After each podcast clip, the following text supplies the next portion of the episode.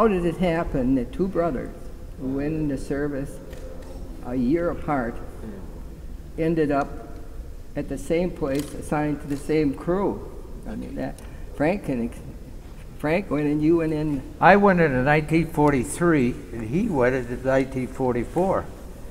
And, I mean, there were 20 million people in the, uh, fighting, and we ended up at the same place at the same time.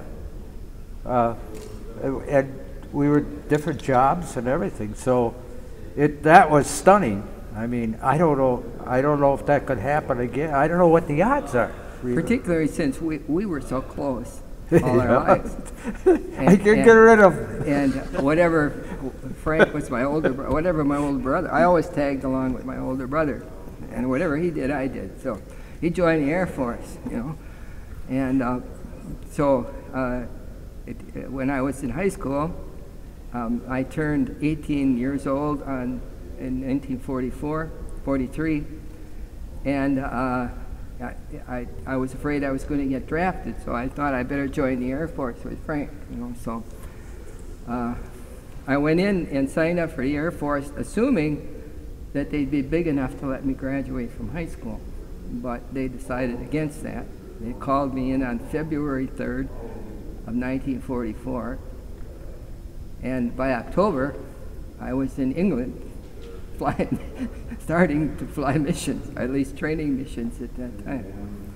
So uh, our story, um, uh, we, we were both sent to the same uh, place for overseas assignment. He went through what? You went through. He went through pilot training. Yeah, uh, I'll, I'll do that, my part now. I, I did almost the same thing. I was, I was dra- uh, drafted while I was high school. I had four months in 19, this is 1943. I mean, that was a time we were still losing the war, you know, and they needed people bad. So I got a draft notice while I was in high school, and I managed to get a deferment till June 1943. And I went, I went in what they call a cadet program. That's to be a, a, a lieutenant in the army. Uh, uh, so I went to a lot of schools. I went to the University of Vermont for uh, navigation. Then I went to Colorado for the uh, armament, and then I, I got in charge of the armament, and then we went to Texas for uh, practice. We used to uh, to when, to uh, have guys shoot at when you're shooting a, a gun, and it's you're moving, and the target is moving. It's entirely different thing. So what they did was put us on the back of a truck on a circle round, and then they had like skeet things coming out. You never know which direction. So you're shooting, so you have to adjust. So it's it's uh, kind of tricky. It takes a while you know, to learn that. So that's was one of them. But then I uh, then I uh, went like I say to we went. I I started to. Uh, we took trains everywhere, and the odd thing about that is, no matter where you went, you never knew where you were going. and I used to look out the window and say, "Now, where the heck? What state are we in? What?" Uh, it was just uh, uh, a weirdest thing. that Nobody, no, you you did what you're told. Nobody told you why, where, or what.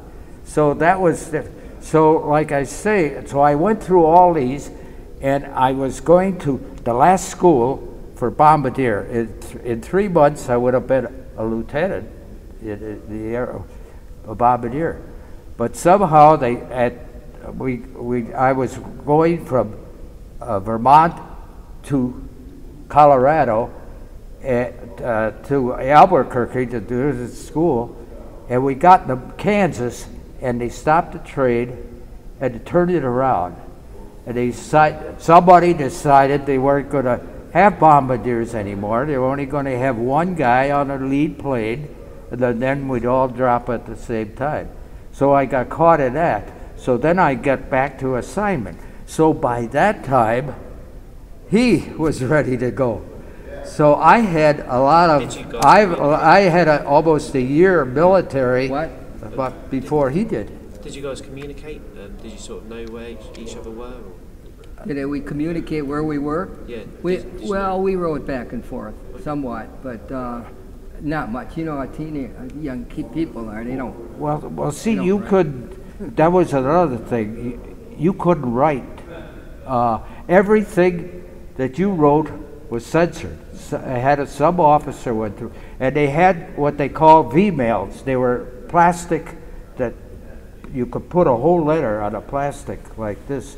So uh, you didn't Well, anyway, we got uh, we ended up together at uh, uh, at New York, uh, uh, a center for going overseas, and we, to our surprise, we ended up on the same crew, and they asked us if we wanted to be on the same crew. That was okay with us, and we decided that it would be better if we weren't in the same crew, that we take our chances alone. So. Uh, I was transferred off of his crew onto another crew, uh, where I became the nose gunner.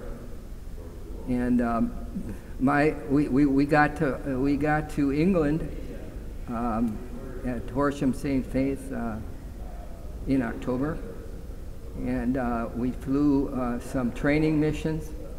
And then on December 11th was my first mission over Germany. We flew to Hanau and we bombed the railroad yards uh, uh, right outside of Frankfurt.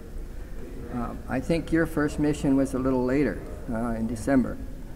And then uh, that was during the Battle of the Bulge, if you remember, where the Germans uh, made a big incentive uh, to to push the Americans back, and and then it was a bad winter and there was very bad weather, and so the Germans took advantage of the bad weather and the fact that from about the 11th of December until Christmas, we couldn't fly because it was just the weather was too bad. A whole Europe was socked in, and that's when the Germans made all their push uh, in the. Battle of the Bulge. And so on, on December 24th, um, we started to fly again. And, and um, we, we both were scheduled to fly, but um, something was wrong with our plane, and we got halfway across the channel, had to come back. But Frank flew that mission. And then I flew, uh, I flew the first, the second, and the third of January every day. Those, those three days and Frank was flying missions in between. And then on January 17th was my next mission. And if I remember correctly, Frank was not at the base. He had gone on a mission the day before, and lots of times when the fields are socked over, they land in other areas of England or on the French coast We landed in Scotland. Yeah. in Scotland.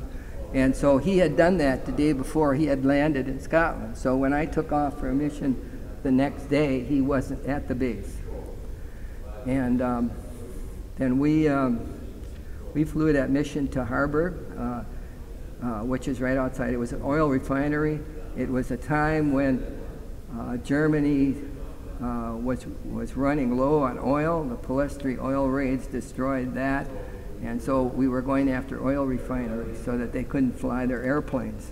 You know, and um, so we bombed that, and uh, it was. Um, we were over the target about noon, and the flak was very, very heavy, and all of a sudden the plane lurched, and we knew we were hit pretty bad, and uh, we knocked out our uh, all our communications and our uh, our, our power um, to the turrets and things, and uh, it, it, we had to feather uh, two engines. Two of the four engines uh, were out, and, and gasoline was pouring from the from the gas lines into the airplane. How did you feel at the time? how did I feel? Scared.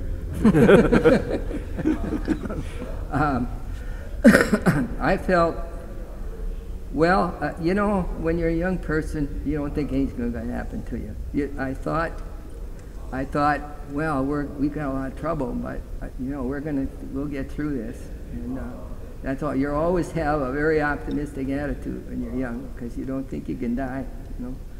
Um, and so um, uh, I was in the nose turret.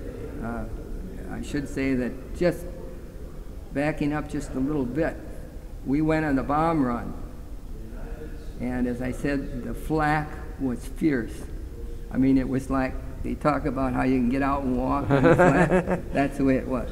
It was just solid.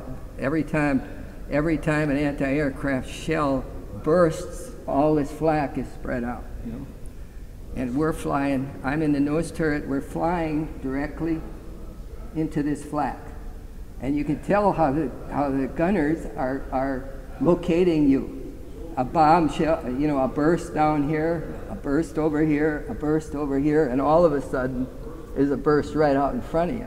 So I'm sitting in the turret and I say, hey, can't you turn, you know, can't you turn right, left? Can't you do something? You know, don't fly into that stuff, you know.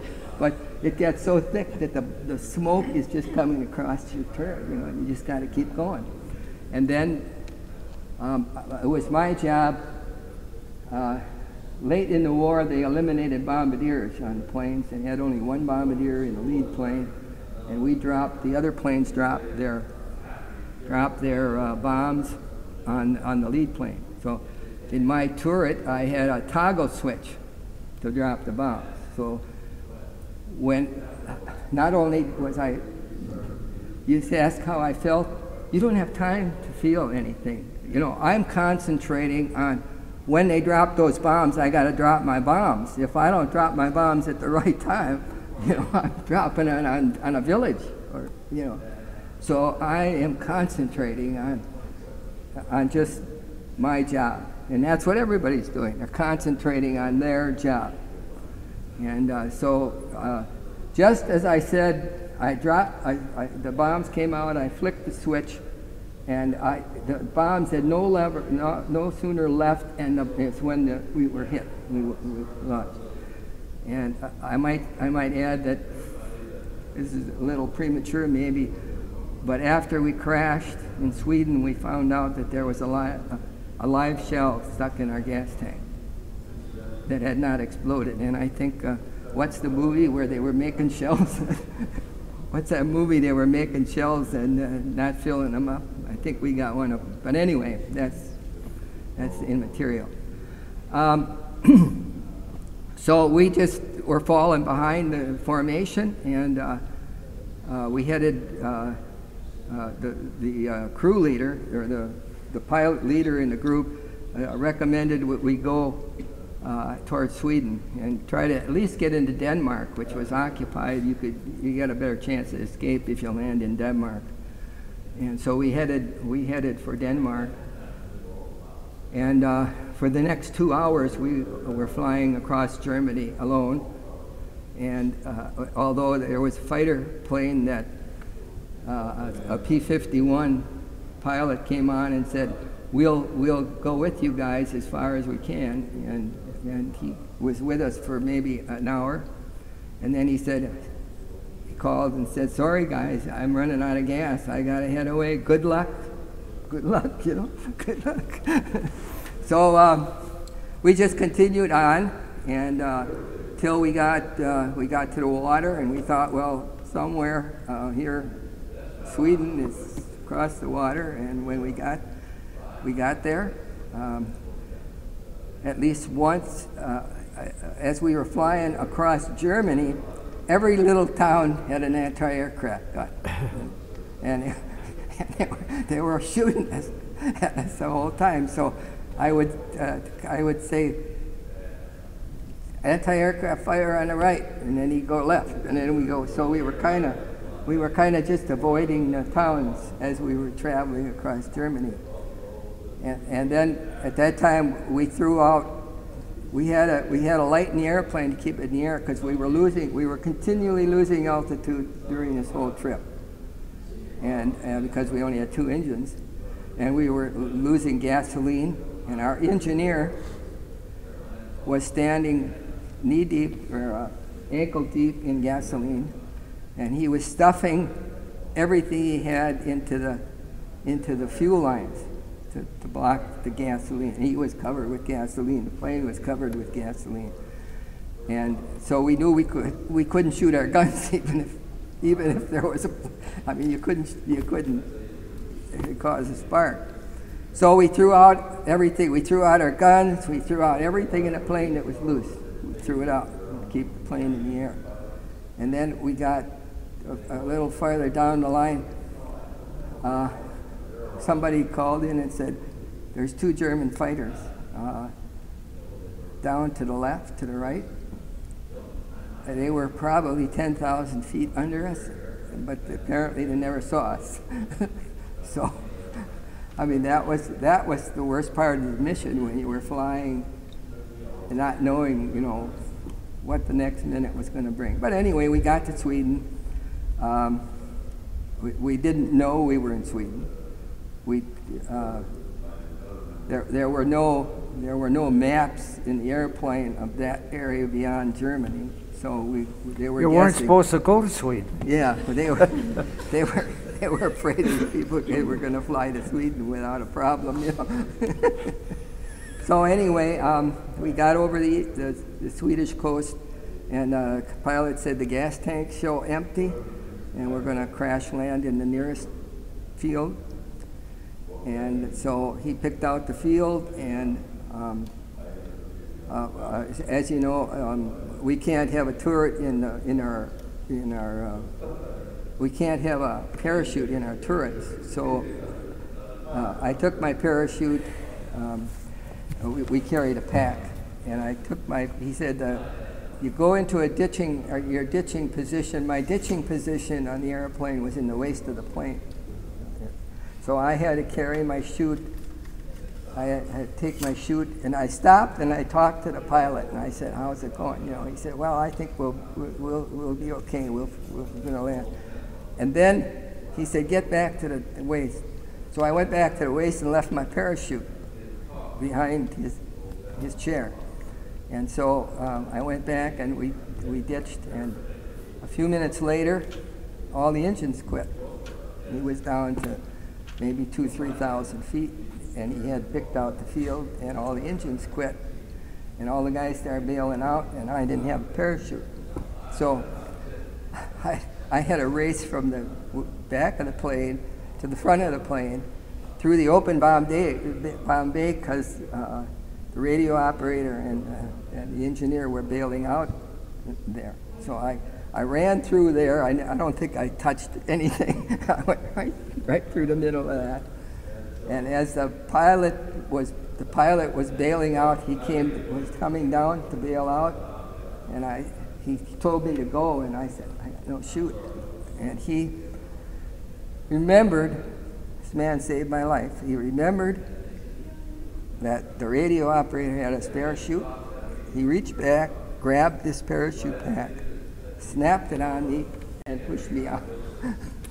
and it was all in one motion.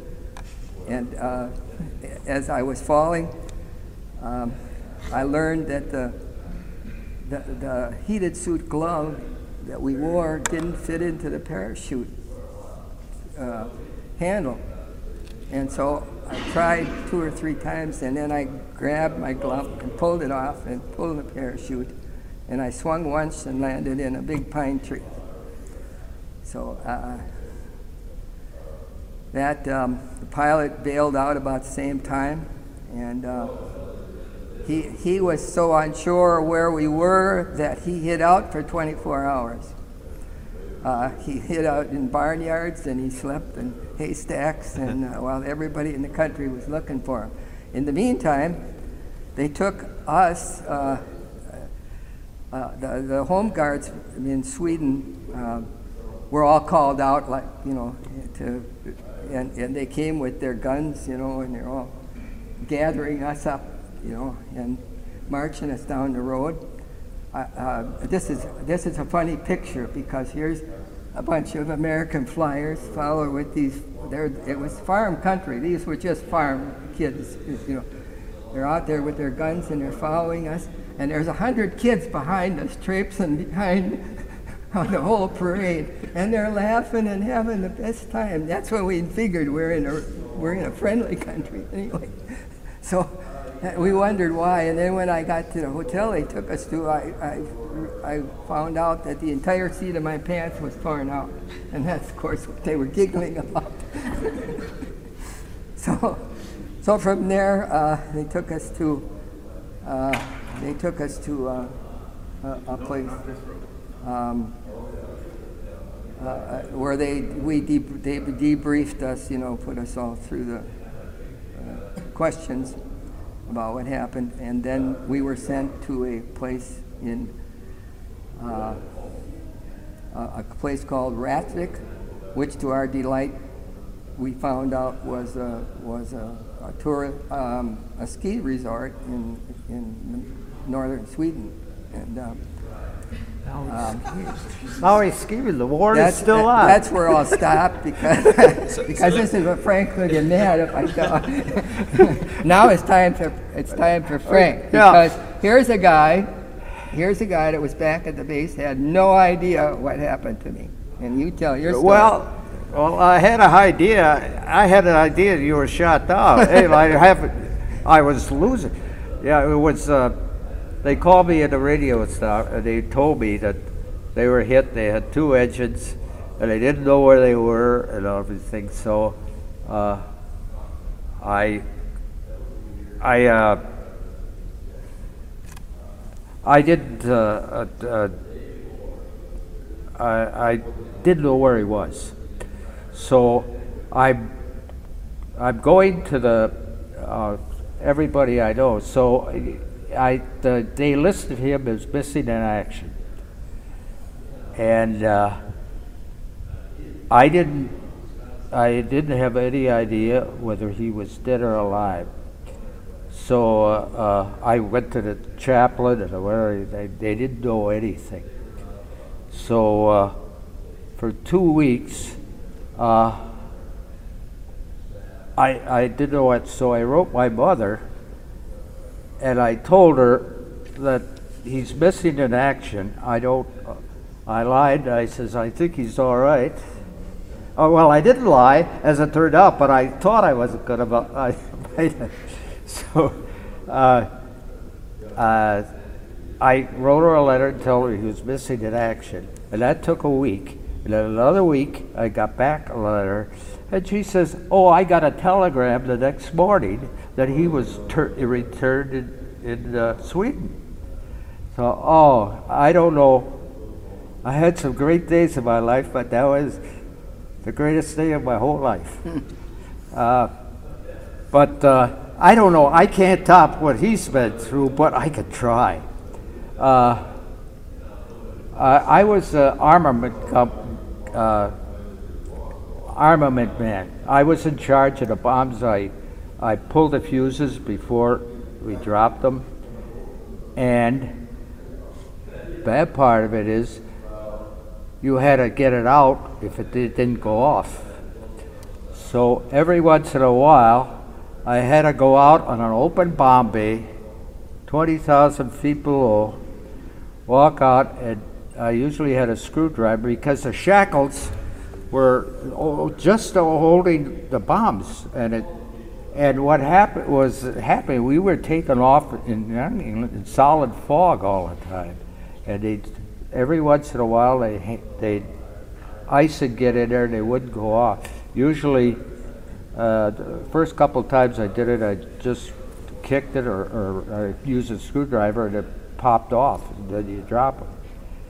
But one time, uh, uh, I had a 2,000 pound bomb that hung up, and I went out there. And when you go out there, you have to put out a, uh, uh, you had to change it. You had to disconnect. Remember, you're, you're, you got all this equipment, electrical suit, the whole thing. You got to unplug everything. a mask, and- um, and- oxygen mask. And uh, uh, so I had to uh, get an oxygen bottle. Usually they're only good for about five minutes because you need oxygen. You're at 22,000. So I'm walking on a aluminum walkway, eight inches wide, and I'm trying to hang on to the braces here. There's a 200 mile an hour wind coming up through the bomb bay, and what it does, it, it freezes your eyes, it, you, the, the wetness of the eyes, the, the witness. So if, if you're out there a few minutes, it isn't so bad.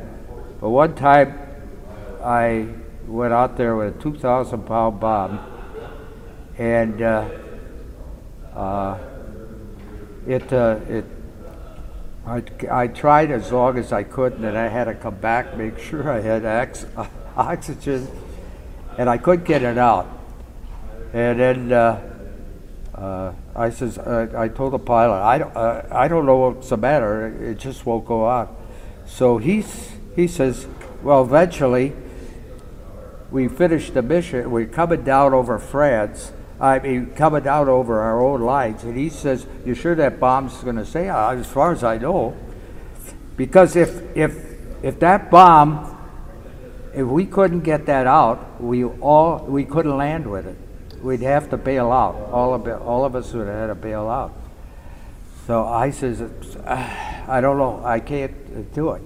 So as we come down over France, we got down to about 10,000 feet, and we just started to go over the channel, and all of a sudden, that bomb let loose. Uh, and when you're when you're not tied, if you're tied down like he is, I wasn't tied down because I was always a waist cutter. I stood for nine hours every mission in an open window, and so it, it was very serious. So uh, he, uh, uh, the, I hit the ceiling, and I looked down, and the bomb bay doors were. Uh, we had the bomb bay doors, but we were floating. You took the whole doors off. And, and we were just entering the chat. We were just saying, and I'm seeing uh, some kind of destroyer. It was British destroyer or American destroyer. I don't know. And I'm looking at that bomb, and it looks like a direct hit. I thought, oh, is that going to be a court martial? it was, just, it was, uh, and as it was, this bomb hit right in front of it. I could see the boat go through the spray. So it was that close. So uh, it was, uh, so I, I was having a few troubles too. Well, and, and, uh, I had a couple close calls. I, ca- you know, I tell these stories, but I can't beat him. But no, yeah, uh, I actually uh, was standing. I was uh, standing uh, at the what's called, and uh, flak came through the airplane.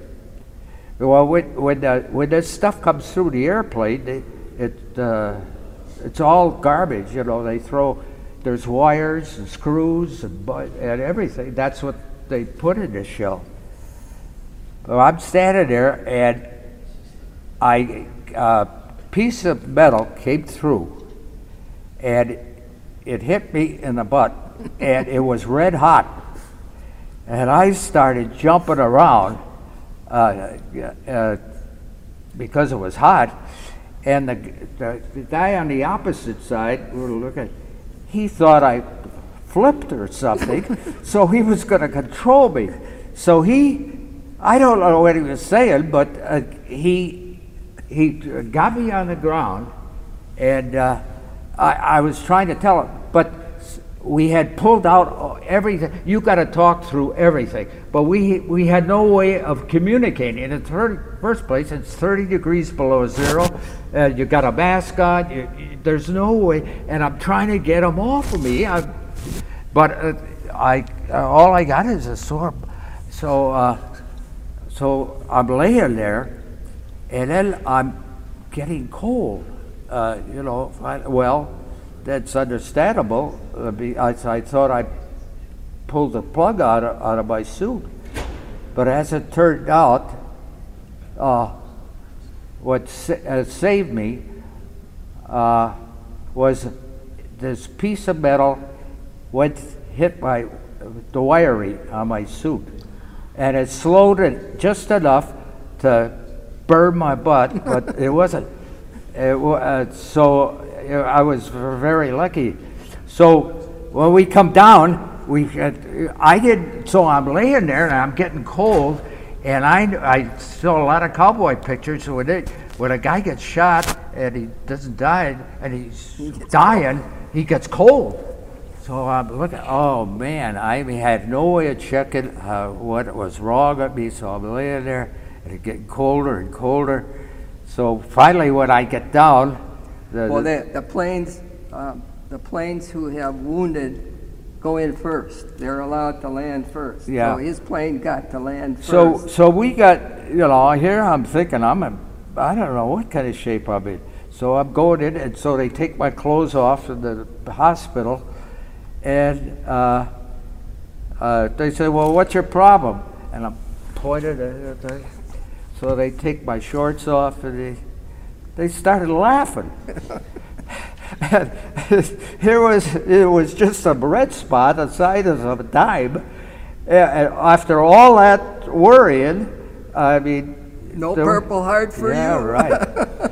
and but but I had a real serious one. I uh, during when when we're flying over the target, uh, the, next to my window there's a chute that you, you notice Christmas tree tinsel with it wrapped in paper.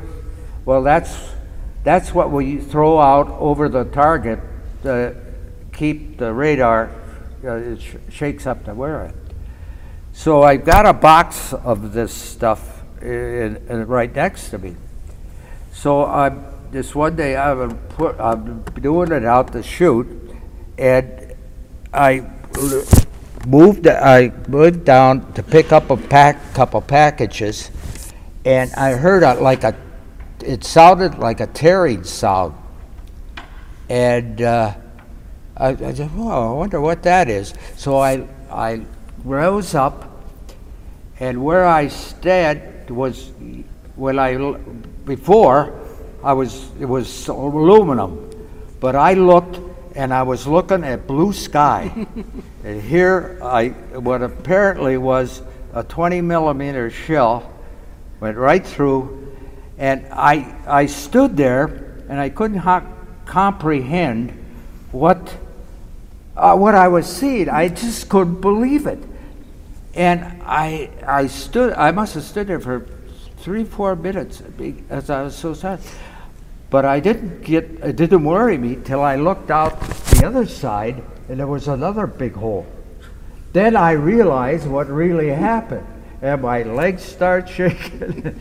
and, I said, why, why am I so afraid it's supposed to be over? But, uh, so, uh, you know, I had my interest in places. And he had 32 missions. Yeah, like that. well, yeah, and that's, uh, uh, so uh, when I come back, I had, I had a few, uh, both, I had uh, like a nervous exhaustion. After, after you do that a while, you're like uh, a zombie, more or less. You function, but uh, uh, it wasn't bad. So I, but I wasn't that bad. In those days, they didn't, like now, they, they ta- when you, when you have a mental problem or, or some kind of problem, they take you to hospital, but in those days, they didn't. So I got by, uh, you know, uh, I, I could function, but I wasn't, it, I think it took me about two years to heal up from that before I, I was really, you know, but I- uh, I I- was lucky, uh, you know, I'm, uh, was so lucky. I think the unique thing about us being brothers, um, if you think about it, um, when, when we flew missions, uh, there were always planes that didn't come back. And so at the end of the day, uh, the whole, the whole staff of the airport was there to watch the planes come back. You know, they, they come flying in, and then uh, the guys who uh, the guys who maintain the planes, they're assigned to one plane. That's their plane, and they're looking for their plane to come back. And so uh, everybody's standing around and waiting for the plane, and there's always one or two that don't come back. You know, now it, uh, that's bad enough when you know you're a mechanic and you lose your plane. I mean, that's they, they think of it as their plane. But when a brother can be on one of those planes, I mean that. Well, see, our now our plane, uh, uh, we had a plane called the Briney Marlin, and we flew that most of the time. Uh, once in a while, it got shot. Out of the thir- 31 missions I had, we probably flew 24 on that, and uh, uh, I understand. Uh, we inherited that from another crew uh, before, so uh, we we finished our we a, we call it a lucky airplane, and I understand it was one of the few B-24s that flew back to the states for that was the original one at at the one because most of them got too shot up they just junk them and uh, so uh, you can't it's almost sound like a fairy tale isn't it? but uh, it's, it's a true story Any other questions? okay okay Actually, I think that's pretty good. I've got, got, got some good stories. As far as, I just want to add that, uh, the, uh, um, uh, just for posterity, that the Swedes treated us very well uh, at that time of the war. Um, Of course, being judicious, the the Swedes had no army, no army at all. I mean, they, so what could they do against Germany except what, be neutral? Um, So in the beginning of the war, when they captured, uh, when they cap, when Americans or Germans came into the country, when when the Germans were winning, then they locked up the Americans and let the Germans run free. But when the Americans start winning, then they locked up the Germans. So I mean, you couldn't have you couldn't have both of them running free in the country. So fortunately, we we we got shot down, and then they would they would trade. They would trade so many Germans for so many Americans. You know, so on a one-to-one basis. Fortunately, we got shot down towards the end of the war, and the Germans were somewhere else. We never saw a German in but in general, the, the, Swedes, done, in my opinion, they did all they could to keep from their people, their women being raped and killed. well see now when he came back they treated him like they do the prisoners of war he, he got the best thing uh, I was still flying. He got sent to Miami Beach to heal up, and uh, so, so I, I, I, I gave I gave him a hard time because he had skis, silk underwear, and I, I was, I had 31 missions. We flew. Well, the war was when the, the Europe was over.